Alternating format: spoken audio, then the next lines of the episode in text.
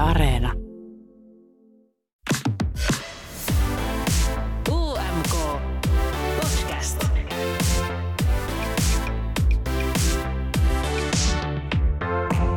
Tämä kevät on ollut tosi poikkeuksellinen ja se heijastuu myös viisuihin.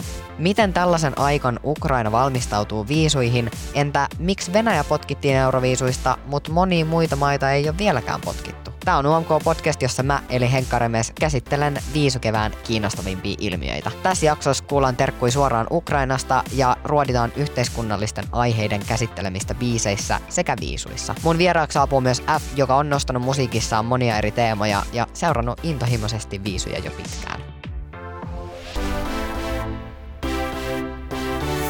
Mä otin yhteyttä Ukrainan Euroviisudelegaatioon ja mä sain sieltä ääniviestejä delegaation johtajalta eli Head of Delegationilta sekä pitkän kirjeen kalusorkestran Olehilta, joka on ton bändin perustaja ja hänet tunnistaa siitä pinkistä kalasta ja hatusta.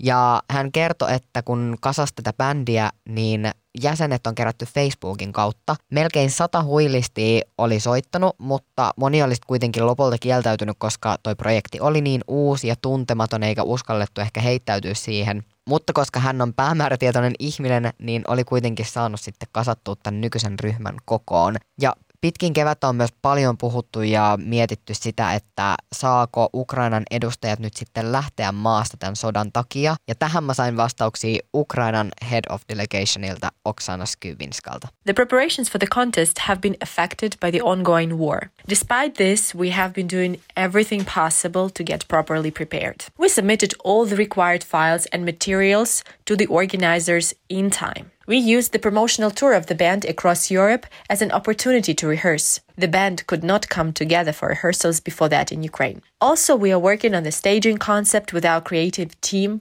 here in Ukraine in a remote mode. Importantly, UAPBC has got the authorization from the Ukrainian authorities for the travel of the male band members abroad. This will allow us to perform on the Eurovision stage in Turin in May so that Ukrainian culture and voices are once again seen and heard all over the world. Oksana Skybinska siis kertoo tässä, että toi sota on vaikuttanut valmistautumiseen, mutta kaikki materiaalit sun muut on lähetetty järjestäjille ajoissa. Esitys kasataan tällä hetkellä ilman mitään sitä varten perustettua tiimiä etäillen ja kuitenkin tärkeimpänä se, että Ukrainan yleisradioyhtiö UAPBC on saanut vahvistuksen päättäjiltä, että miesedustajat saa poistua maasta, mikä mahdollistaa tämän Torinossa esiintymisen. Kuten Oksanakin mainitsi, niin myös Ole nosti sen, että bändi ei ole siis pystynyt tapaamaan ennen huhtikuun alkua Ukrainassa. Ja huhtikuun alussa he on siis tavannut Livivissä ja harjoitellut siellä ekaa kertaa koossa. Ja somessakin on voinut nähdä sitä, miten Kalus on kiertänyt Eurooppaa ja osallistunut kaikkiin Euroviisojen pre-parteihin. Kuulemma hotelleissa ja tien päällä harjoittelu on tullut todella tutuksi ja Olehin mukaan on ollut myös ymmärrettävästi haasteita, mutta he tekevät kaikkensa, että he pääsevät yllättämään – meidät kaikki Torinossa. Joten mä ainakin mielenkiinnolla jään odottamaan, että millainen show sieltä on tulossa, koska mä tykkäsin tosi paljon heidän siitä Vidbir-esityksestä, niin jos siellä tapahtuu jotain yllättävää, niin tosi mielenkiintoista nähdä, että mitä se yllättävä sitten on. Ukraina on monissa haastatteluissa sanonut käyttävänsä nyt platformia hyväkseen ja tästä kertoi myös Head of Delegation, että sota on muuttanut prioriteetteja ja asenteita tosi paljon, mutta myös ennen kaikkea yhdistänyt kansaa. Ukraina haluaa näyttää nyt maailmalle, että he on vahvoja ja läsnä. Russia's invasion changed so much in Ukraine. Priorities, mindset shifted. At the same time, this war united us more than ever. It added confidence that in these difficult times, we should be present on the international stage, together with other European nations. We're showing the entire world that regardless the cynical aggression of Russia, Ukraine is strong and remains present in the family of European nations. Even if practical plans had to modify because of the war restrictions, our purpose remains unchanged. Doing what we do in the circumstances we are in is a complicated task in itself. Sometimes it feels like going against the stream, but being the right thing at the same time. For the moment, we are totally concentrated on the preparations for the contest. We want to represent our country decently and show that everything is possible if you believe in what you do and what you stand on. Bändille on ollut myös tosi tärkeää se, kuinka toi Stefania-biisi heijastaa ajankuvaa. Siitä on tullut heille monia kovereita ja videoita päivittäin ja myös paljon positiivista palautetta. Ja Stefaniahan on noussut Ukrainassa jo, voisi sanoa, että ihan anthemiksi.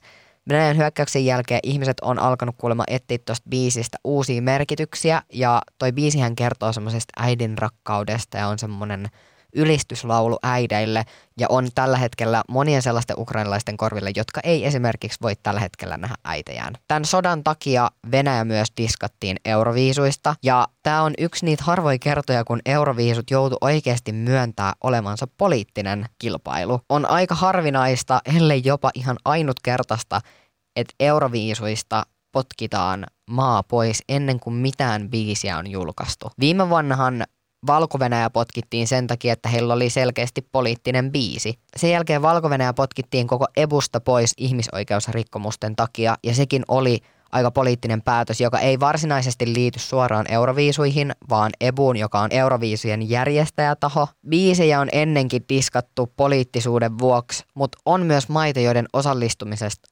keskustellaan joka vuosi. Suurimpana esimerkkinä on varmasti Israel, ja tähän näkyy todella vahvasti vuoden 2019 viisuissa, jolloin ne oli itse Israelissa. Todella monet vaati silloin viisujen poikotoimista, mutta kaikesta huolimatta viisut järjestettiin Israelissa, siellä nähtiin todella paljon kannanottoja, ja Israel saa edelleen osallistua euroviisuihin huolimatta kaikesta siitä, mitä he tällä hetkellä tekee.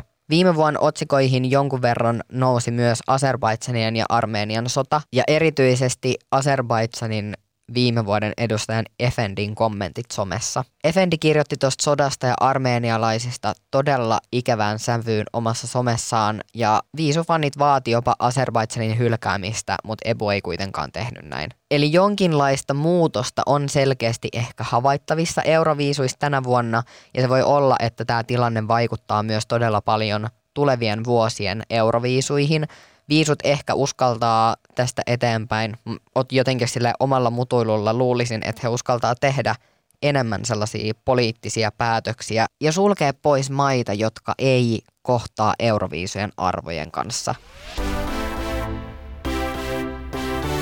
Mä haluan tässä jaksossa käsitellä vielä sitä, että miten tällaiset yhteiskunnalliset teemat ja myös politiikka näkyy yleisesti musiikissa ja myös viisuissa. Mä oon saanut vieraaksi räppärin ja myös viisufanin. Tervetuloa F. Kiitos. Ihana kun oot täällä.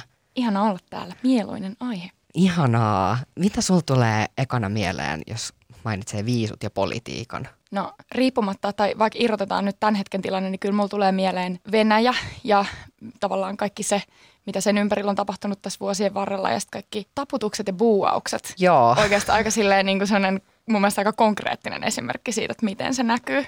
Tosi paljon tässä siis niinku ihan Krimin vallatuksesta asti. Kyllä. ja Ukrainan välit on näkynyt viisuissa tosi vahvasti. Kyllä, ja sitten myös mietin, saatan sekoittaa ehkä vuosiin, mutta myös niinku, äh, LGBTQ-jengin oikeudet Venäjällä. Mm. Tavallaan, että mä mietin, että olisikohan sitä ollut jopa vielä sitä ennenkin tavallaan semmoista tietynlaista niinku Venäjän sormella osoittamista niinku siitä asiasta. Niin. Mun mielestä myöskin.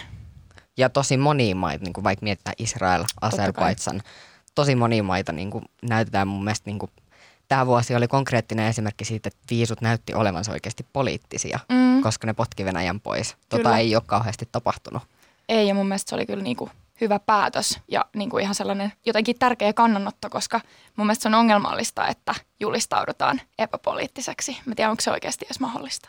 Ei, ainakaan mun mielestä. Ei koska mielestä. se, että, että jos Venäjä olisi jätetty sinne, niin se olisi ollut politiikkaa, mutta se, että se potkitaan pois, niin sekin on politiikkaa. Kyllä, kaikki tavallaan tekemiset ja tekemättä jättämiset kuitenkin peilaa ja heijastaa sitä, että minkälaisia arvoja niin. meillä on. No miten, jos biisuis vaikka buuataan jollekin biisille tai näin, niin vaikuttaako se sun mielipiteeseen siihen biisiin? Tai voiko joku biisi olla hyvä, vaikka sille buuattaisi? Tai... Mm, no en mä usko kyllä, että se silleen suoranaisesti siihen itse biisiin vaikuttaa, mutta kyllä on mun mielestä tosi vaikea irrottaa. Tai et kun niin kuin Euroviisus puhutaan semmoisesta kansojen yhdistymisestä, kansan yhteisestä, niin sitten, ja siitä myös, että kun Euroviisun historia käsittääkseni niin kuin on sitä, että sotien jälkeen on tavallaan pyritty tuomaan iloa Joo, kyllä. Eurooppaan, että sitten, että jos siinä on taustalla esimerkiksi jotain semmoista, mitä puhumattakaan just tästä tilanteesta, mutta ihan sieltä Krimin valtauksesta, saakka tai just Israelin tilanne tai muu, niin, niin kyllähän mä sitä mietin, kun mä kuulen sen yleisön reaktion. Mm. Että kyllä se niinku tavallaan jollain tasolla siihen kappaleeseen yhdistyy, mutta mut en mä niinku usko, että jos mä tarkastelisin sitä biisiä vaikka irti siitä kontekstista, irti siitä esityksestä, niin mä en jotenkin usko, että ne, niillä buuauksilla olisi mitään tekemistä joku biisin objektiivisen hyvyyden tai huonouden kanssa. Entä politiikka yleisesti, jos siinä on joku sanoma, niin vaikuttaako se niinku sen biisin kuuntelemiseen jollain tavalla? Öö, no riippuu mun mielestä siitä, että kuinka hyvin sä tunnet esimerkiksi mm. historiaa, että onko se niinku sellainen, äh, esimerkiksi se, oliko se 1944 tai se biisi, mikä Joo, silloin Jamalan, voitti, kyllä. niin, niin siinä esimerkiksi mulle aukesi se vasta sitten, kun mä oikeasti tutustuin, että mistä siinä on kysymys.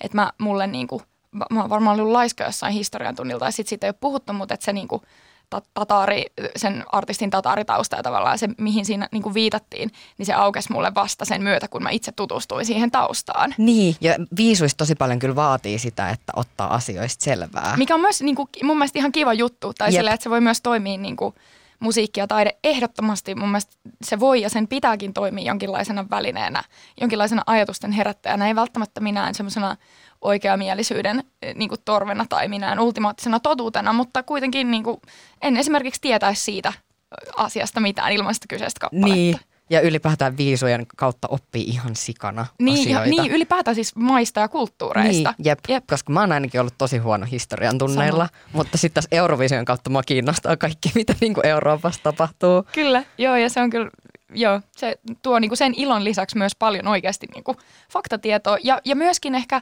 semmoista ymmärrystä toisistamme, ainakin mä niinku toivon niin. Jep, jep, sepä.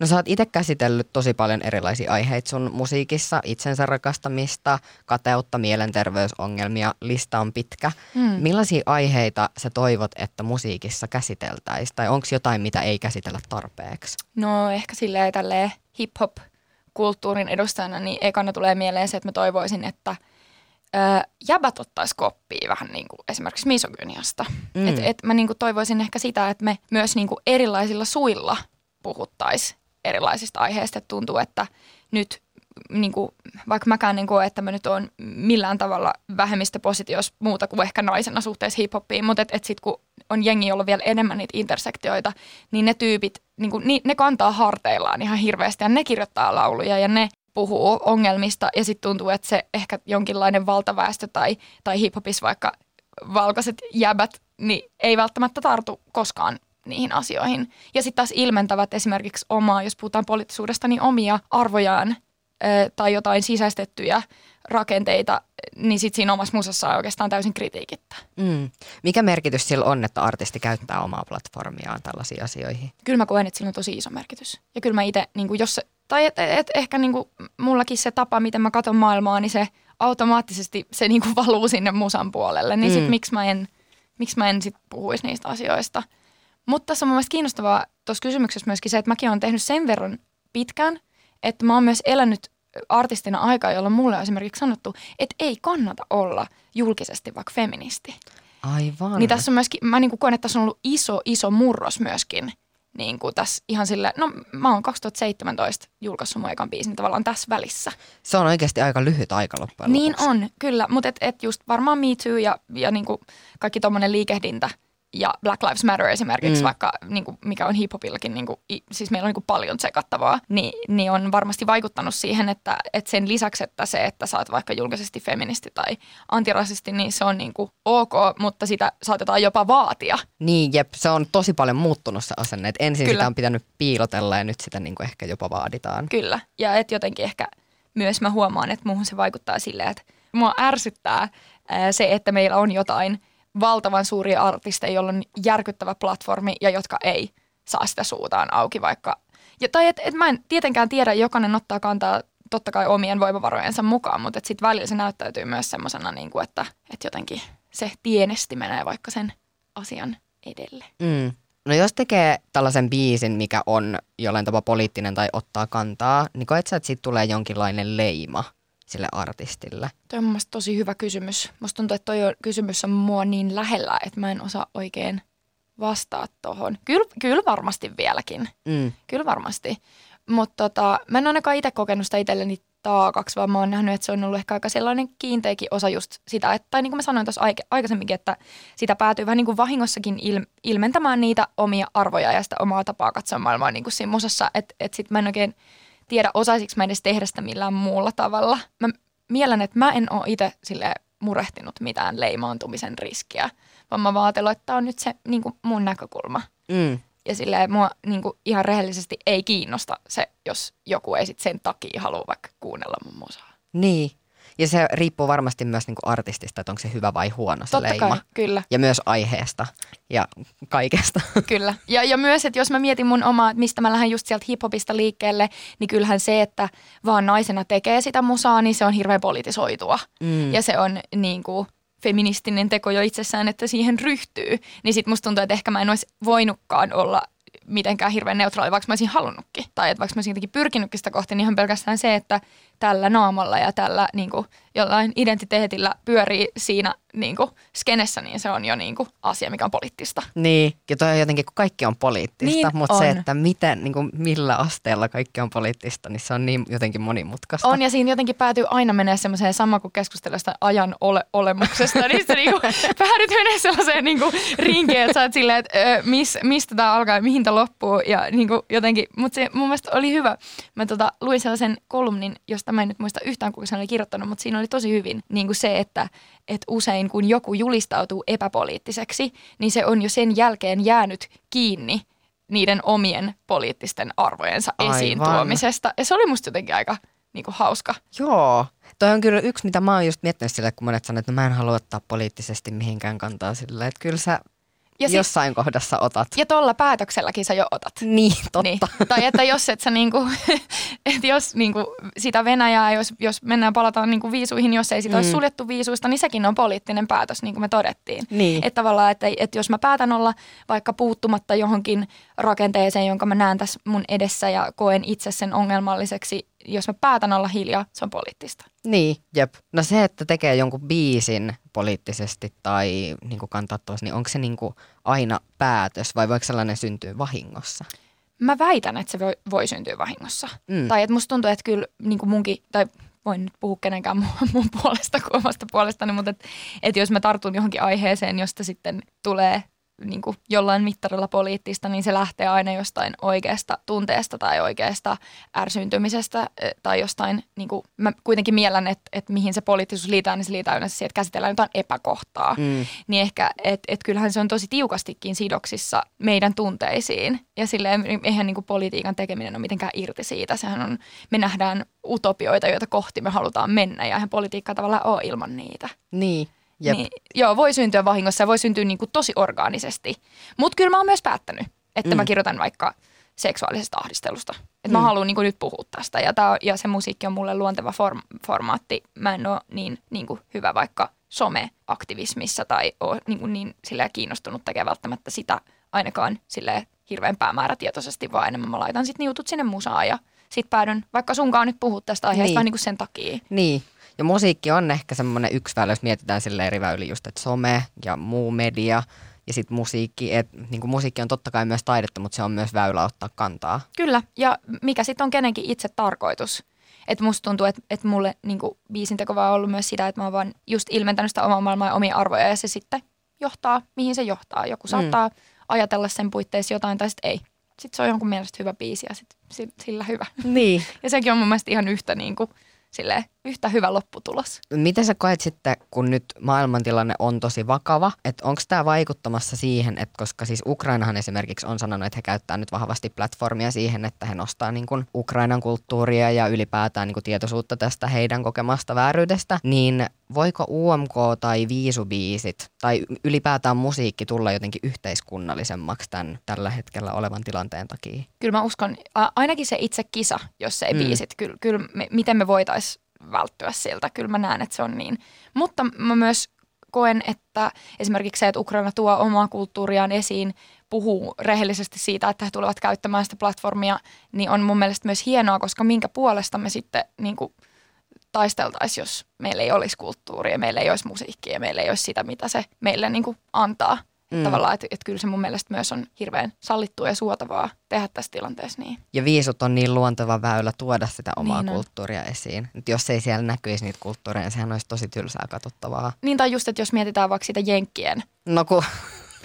Jep. Niin, tai siis niin kuin, että okei, ihan kiva silleen tietää vaikka jostain osavaltiosta jotain faktaa, mutta eihän se niin kuin, Ei se kulttuuri näy siellä samalla ei mun tavalla. mielestä miten. Ainakaan, mä oon, mä oon kattonut kaksi jaksoa, mä en tiedä kuinka paljon sitä on tullut. Ei tässä ole sitä juhlaa, mitä Euroopassa on Niin. siinä, että just että tulee, jos miettii vaikka sitä Ukrainan viime vuoden edustajaa, vaikka mikä oli, se oli niin kuin maailman siistein biisi. Mä en muista, mikä se oli sen biisin nimi tai... Ö, Shum. Joo, siis apua. Niin kuin, että et tavallaan eihän siellä, en mä niin kuin näe, että siellä je, vaikka Jenkkien tässä vastaavassa yritelmässä. Mm. Sori, mä nyt vähän asenteellinen tätä kahta. Ei se mitään, aika moni muukin on. niin, että, että siinä tavallaan voisi vois kohdata jotain, mitä vaikka se biisi oli. niin, jep, tai ylipäätään mitä niin Euroopassa on. Mm. Verka Serdutskaa tai tänä vuonna niin kuin, on tosi moni biisejä siis ylipäätään viisuissa, jotka ei vaan menisi sinne jenkkilavalle millään. Ei, ei, ja se on ihanaa ja musta tuntuu, että mun koko niinku sen jutun fanituskin perustuu siihen, että mä voin tälleen popmusan tekijänä ja siinä kulttuurissa vaikuttavana jotenkin täysin irrottaa itseni siitä mun työstä ja vaan nauttia siitä, mitä mm. sieltä tulee, koska se tykitys on niinku aina jotain silleen beyond this Jep, world. jep, ja sieltä tulee eri kieliä ja ne kuulostaa tosi ihanilta ja se on vaan jotenkin ihana semmoinen kulttuurien juhla. niin on. Ja ei, ei tuu jotenkin, ei tuu kevättä ilman sitä. No tää, siis 2020 kevät, never forget. Se oli kamalaa. Hei, kiitos ihan sikana, kun olit vieraana.